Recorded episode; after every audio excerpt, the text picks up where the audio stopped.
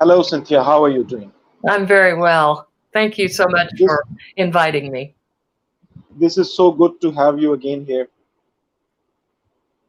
It is very nice to be here again. I was so sorry that uh, we had the technical problems um, on my end that uh, ended our interview very quickly last time. yeah, unfortunately it was. Unfortunately it was. And due to some technical reasons. And meanwhile, I come to know through uh, Murshida Nuria that your mother is not feeling well. How is she now? Well, thank you very much for asking. She's um, not doing well today. She she has good days and bad days. Uh, more bad than good, actually. She's 93 years old, and I'm uh, at home caring for her. So um, she's not having a very good day today, but she's okay, and uh, she wishes me well and wanted me to go ahead and you know come for the interview. That's that's great. That's great.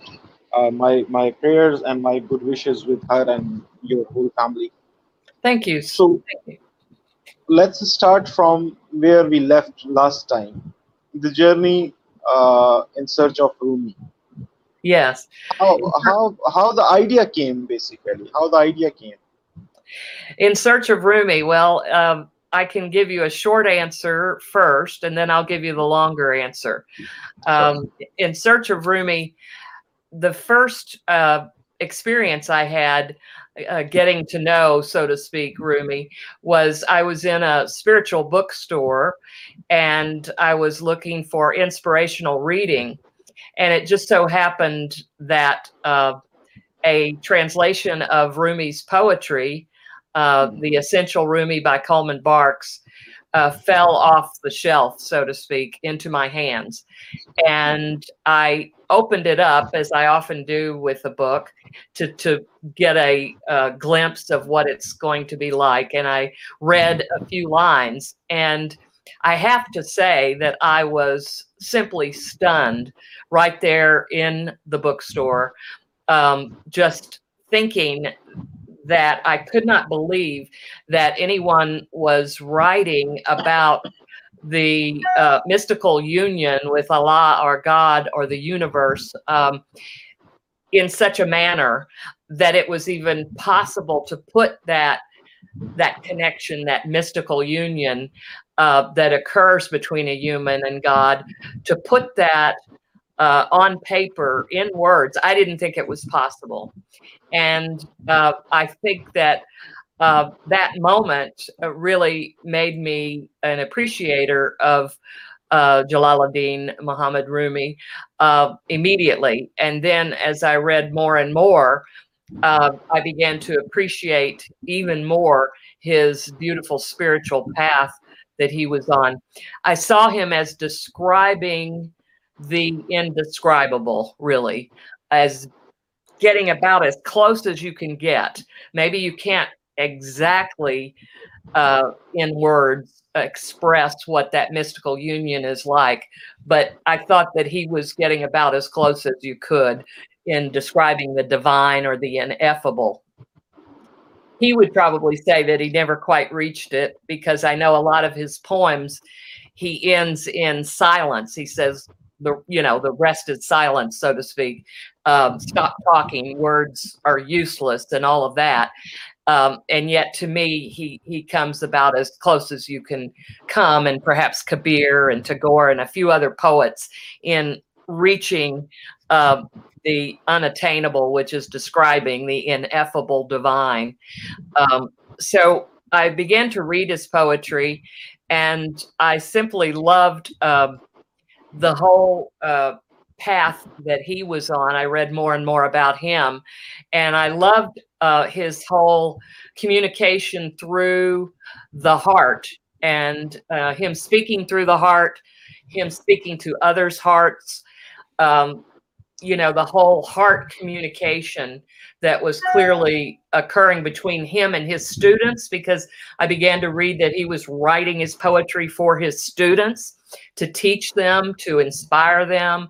And uh, I loved the fact that he was he was essentially doing that through the heart and saying that the whole communication with Allah was through the heart, and that's the way um, you could find uh, this union that he was writing about in all of his poetry. I loved that. I, I felt that the whole path to me was very mysterious in some ways, um, as I think the divine is always mysterious to some extent, but it was also very familiar. It really struck me in my heart. It's as if he was communicating to me through my heart, his heart to my heart. And again, the heart feeling I got from his poetry. Um, I remember um, reading about how he composed his poetry in that book and and how he would simply um, feel the connection he would whirl or turn and then he would feel a connection with the divine and and begin to spout off um, his poetry and a student would write it down you know I don't think he ever wrote a poem himself other than the first one. The others were written by his students. And the first one, of course, is a classic, iconic poem of his that still speaks to me.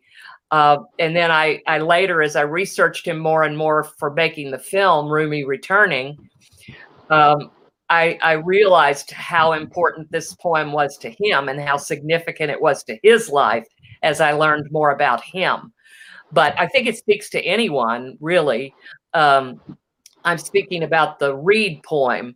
Listen to the reed and the tale it tells how it sings of separation. Ever since they cut me from the reed bed, uh, my wail has caused strong men to weep.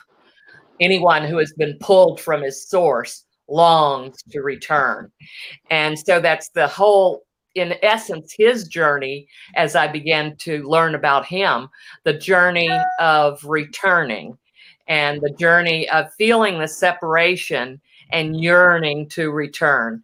And uh, that's ultimately why we made the, the title of our film on his life, which is his biography, Rumi Returning, because we wanted to, to bring across that feeling of him longing to return uh, to his home, uh, which uh, in real life he was he wanted to return to his original birthplace, which uh, was in the Persian Empire, uh, now Afghanistan, and then he had to flee it with his family because of the uh, Mongol invasion, and he went to what is now Turkey, but he so he always longed to return to his homeland but he was really using that as a metaphor for his homeland with God. And so that poem has always struck me as being a very beautiful one in so many ways, and I can relate to it.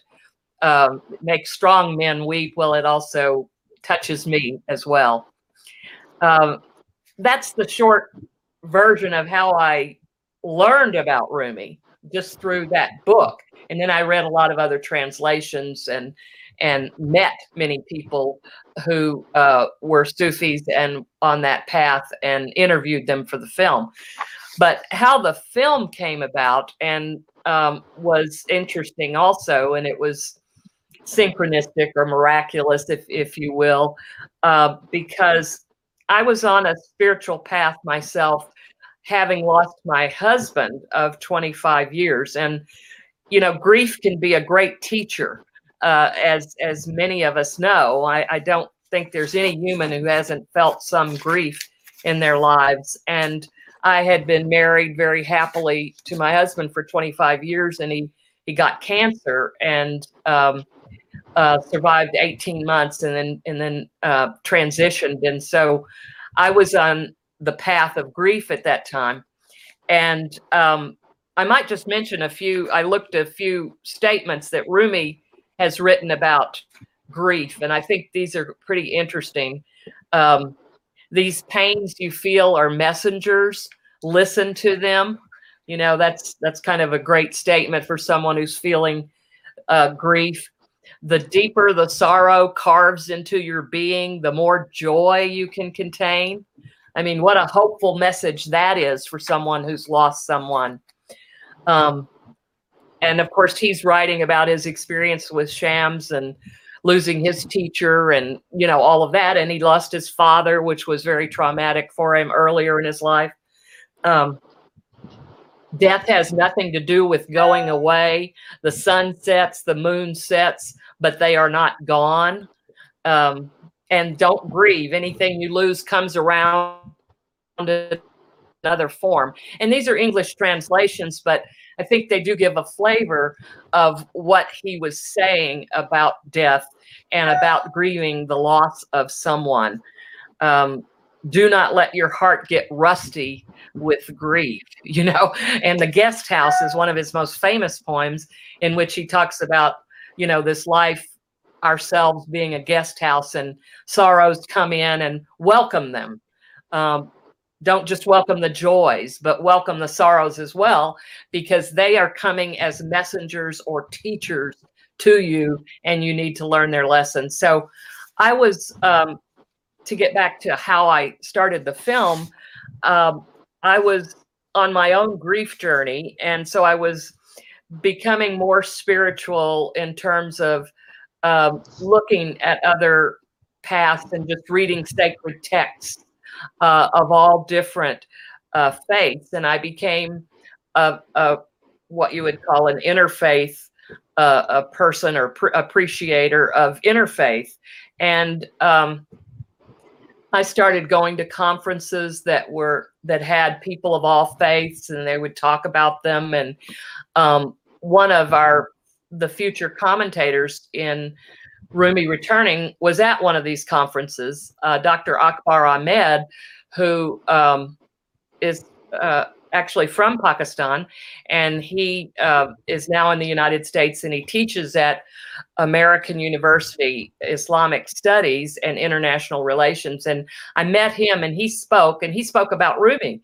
And so I thought, oh boy, he would he would be a wonderful you know, uh, speaker on that subject. And so all of these things were just happening to me uh, synchronistically, and my co producer as well. And so um, we happened to be um, invited to an interfaith dinner in Phoenix, Arizona, where uh, I was living at the time. And uh, we sat right next to a man from Turkey, and he started talking about his country and um, we should visit it and it was a wonderful place and all of that and of course Rumi came up because Konya is in Turkey. And so we started talking about that and how we would love to go there and uh, see his shrine and, you know, all of that. And the man said, well, I think I could make that happen for you, you know, and we, we were taken aback. We were very surprised, but we've also found that when you're making spiritual documentaries, oftentimes things just fall into your lap or they fall into your into place, you know, and that's what happened here. Um, as it turned out, the man was a part of an organization that uh, sent, you know, people, Americans to to Turkey, and so we ended up going there. And once we knew that we were going there, uh, that's when we decided that we would make the entire film on Rumi. Um, because of his message, uh, because of the timing of it. It was after 9 11, and we felt there was a great um, surge, I would say, of hatred toward uh, anything uh, relating to Islam or Muslim, and just a whole lot of ignorance about it as well. And so we felt like uh, the best thing we could do for the world as documentary filmmakers would be to bring forward um, the beauty uh, of this path and and just educate people a little on the whole topic, but also to inspire them. Most of all, to inspire them. And Rumi is also a great person to do that because he himself was um, an interfaith figure, and we bring that into the film Rumi Returning, how he, um, uh, when he passed away, um, transitioned to where he was longing to go with with Allah. He would. Um, there were people not only of the Muslim faith, but there were Jewish people and Christian people, and probably Zoroastrian. You know, there. Mourning his loss. And so he was seen as a as, as a bridge, as it were, uh, among these faiths, and he respected all of them, and therefore they respected him as well. So he's he was a you know a great figure in many ways because he he had that message. He has the message of love. Um, also, we we knew just from research that he was the most popular poet in the world. Here's this man who lived in the 13th century, and his message is just reaching out to people today.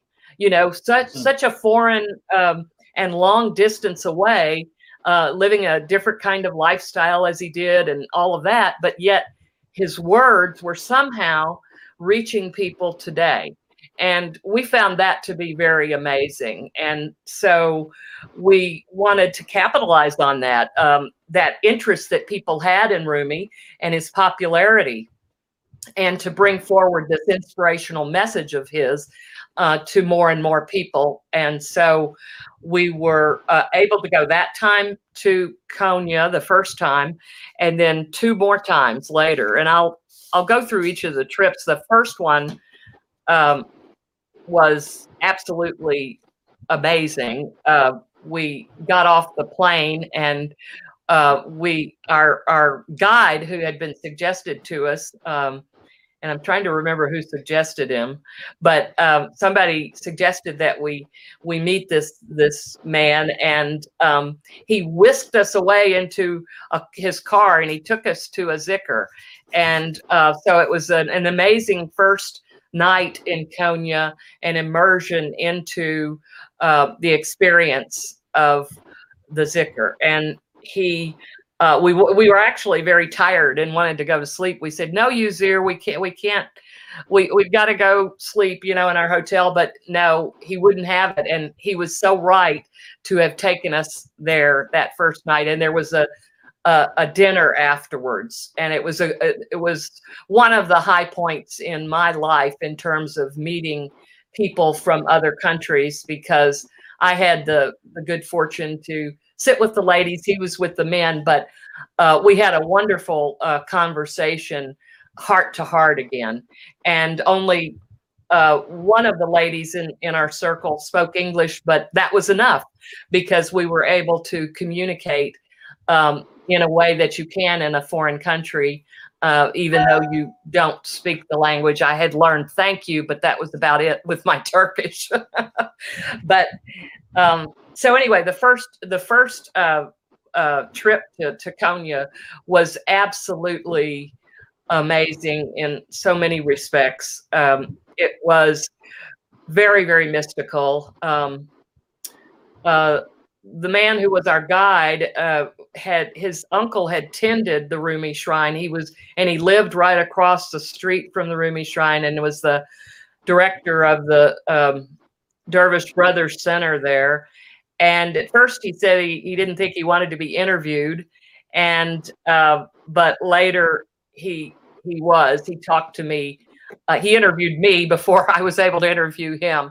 Uh, I guess to see you know if he could trust me as someone uh, you know that he would open his heart to, and he ended up doing that. And I hope we'll be able to see our uh, the trailer uh, and then we may see him in there and I'll point him out. Um, and you'll see the professor too, I'm sure, from um, American University, Dr. Akbar Ahmed. And then you'll see probably Coleman Barks, the translator of the Essential Rumi, and Andrew Harvey, who is another American translator of Rumi. So, uh, would you like to show that now? Uh, Yeah, sure. Let me let me. that'll put into Yeah. context the rest of what I'm going to say about making it. Yeah, let me play that uh, trailer. Yes, if you'd like. Yeah, yeah, I would love. To. Okay. I would love.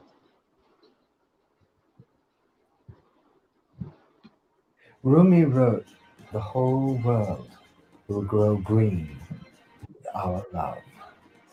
The turning energy, it's the energy of love. The intensity that the Sufi brings to his love is like a laser. It gamble everything for love.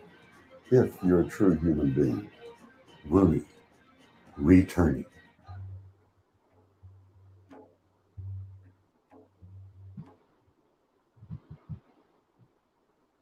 so it was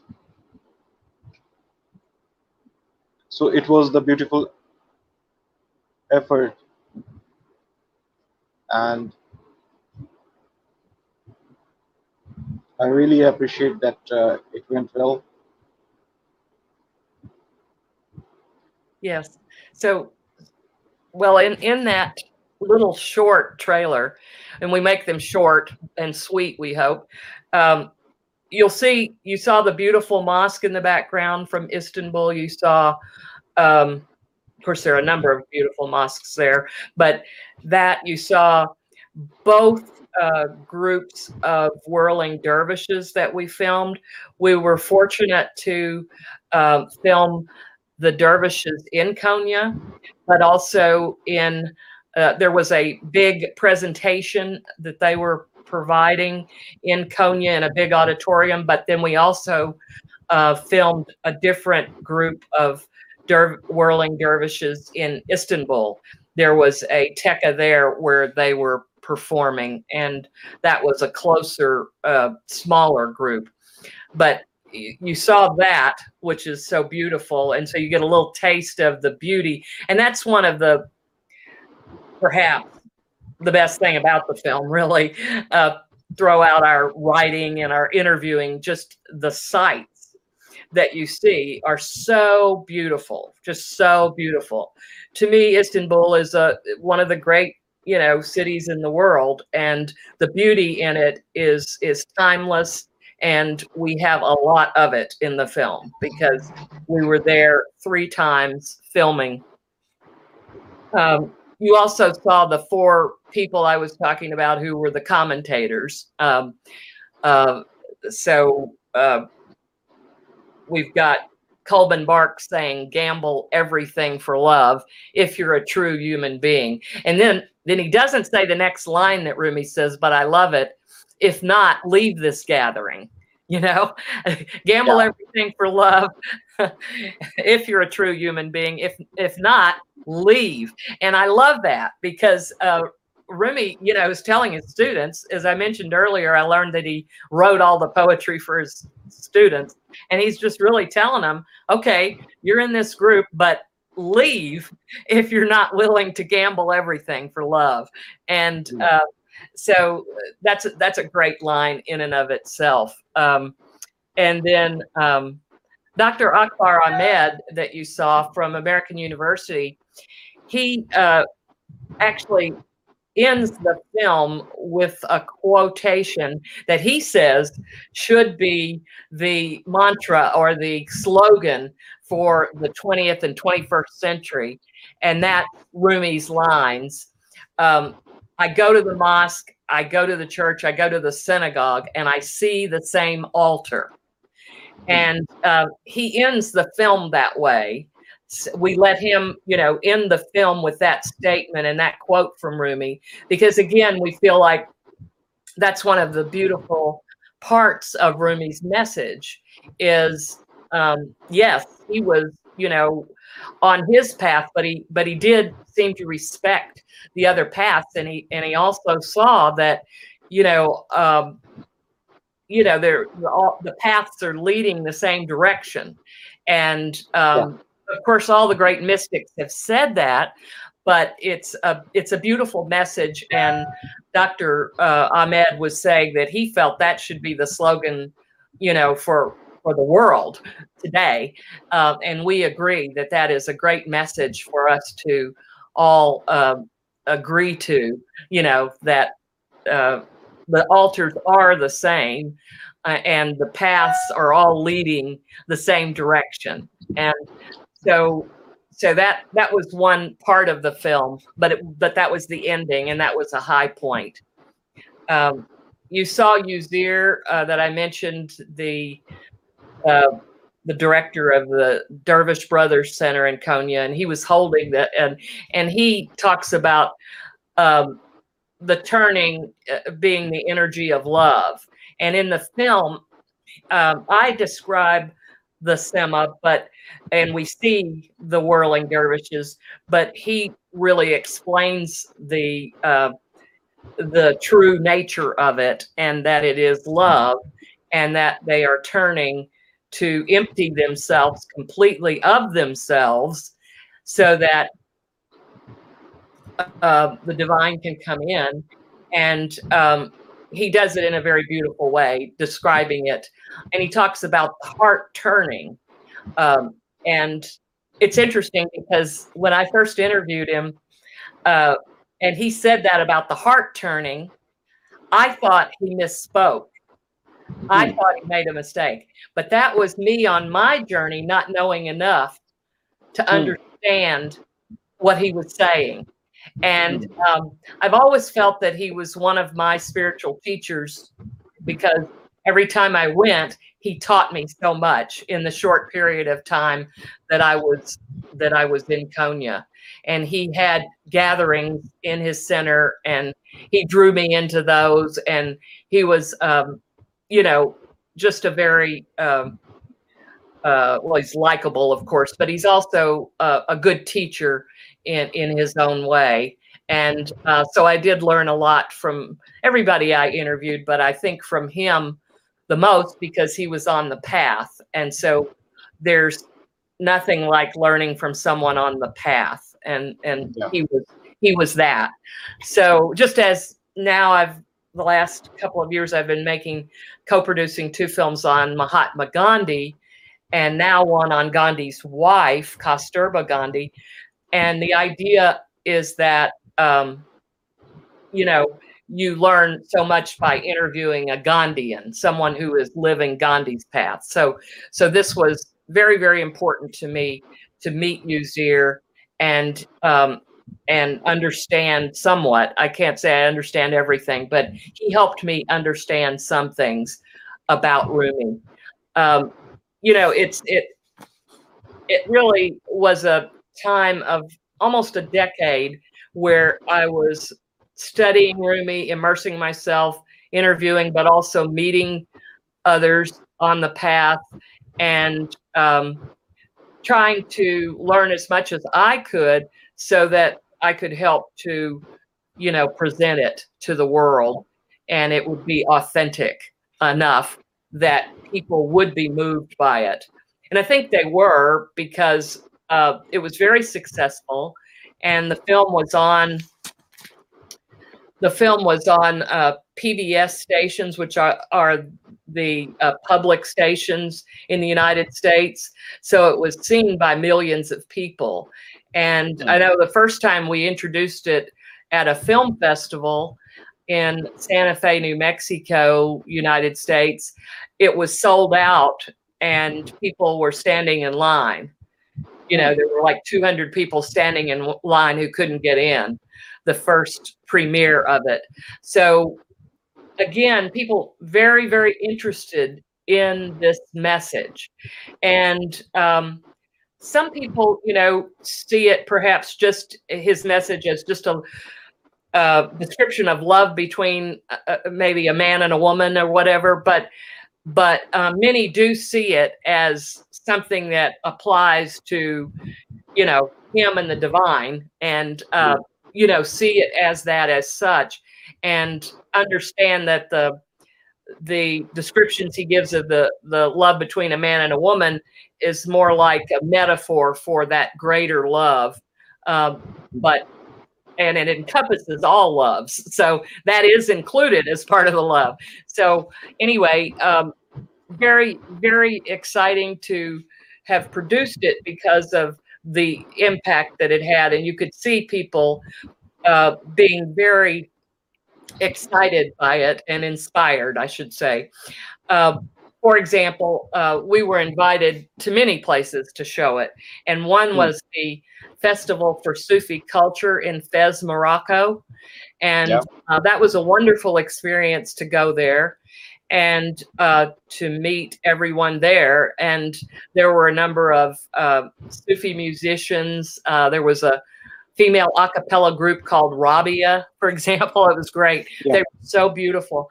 Uh, but when we showed the film, a lot of the people, it was also packed, you know, and a lot of the people didn't speak English, but they told us, you know, the people told us later through a translator that it didn't matter to some extent because they could still, um, they could, st- you know, they they could still uh, glean a lot from the visuals,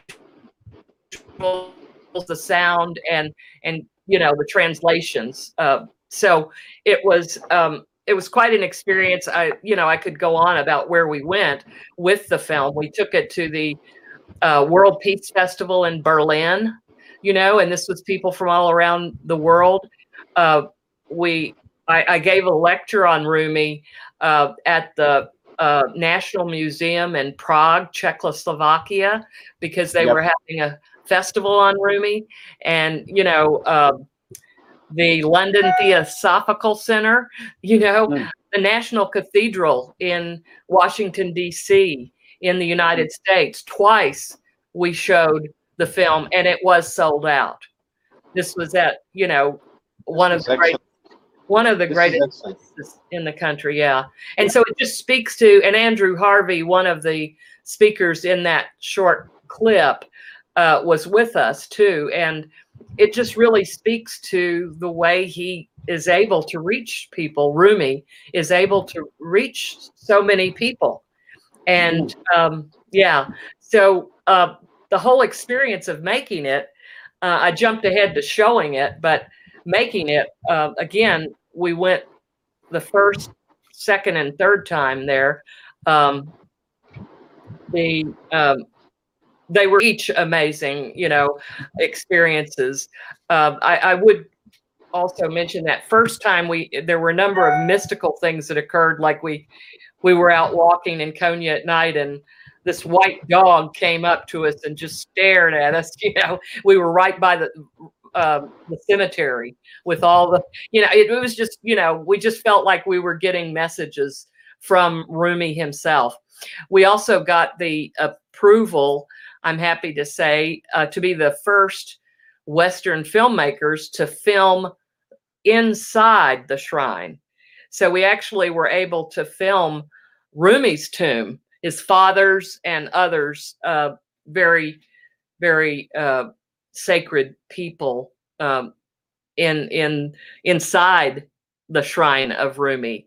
And I hope some of the people watching this and hearing my voice have either gone to Konya or can someday because it is a very mystical experience. The third visit we were in Konya, um, I had a mystical experience uh, at Shams' tomb. Um, I we were there and filming, and that's in the film. This scene where we were filming, and little boy walks up, and it's a great shot. He lo- watches, looks at the at the tomb of Shams, and we're filming there, and you know it's in the midst of a a, a film, and I hear Shams say, I'm in charge of this shoot, you know, I'm in charge of this. And it was just one of those kind of moments where I really felt that I was um, connected in many ways to Rumi and Shams. And um, we filmed two um, dervishes who were uh, standing in for Rumi and Shams. And, and they uh, did a a prayer between the two that and then allowed us to film it. So we set up scenes in Konya um, to to stand for scenes in Rumi's life, and they were standing for these two men were allowing us to film them, and they were um, Rumi and Shams. So we were very fortunate to get the support and help of of many of the community uh, there to film um, the scenes that we did. There was a young boy who, excuse me, stood in for the young Rumi, and uh, he was in the authentic, you know, uh, costume or clothing that they would have worn during that time. And we had someone stand in for for Rumi and someone for the father. And you know so we had we had people actor they weren't really actors. I shouldn't call them that. We say that use that in the film business but that's not really what they were. They were um, the real thing standing in for um, rumi and shams and the young rumi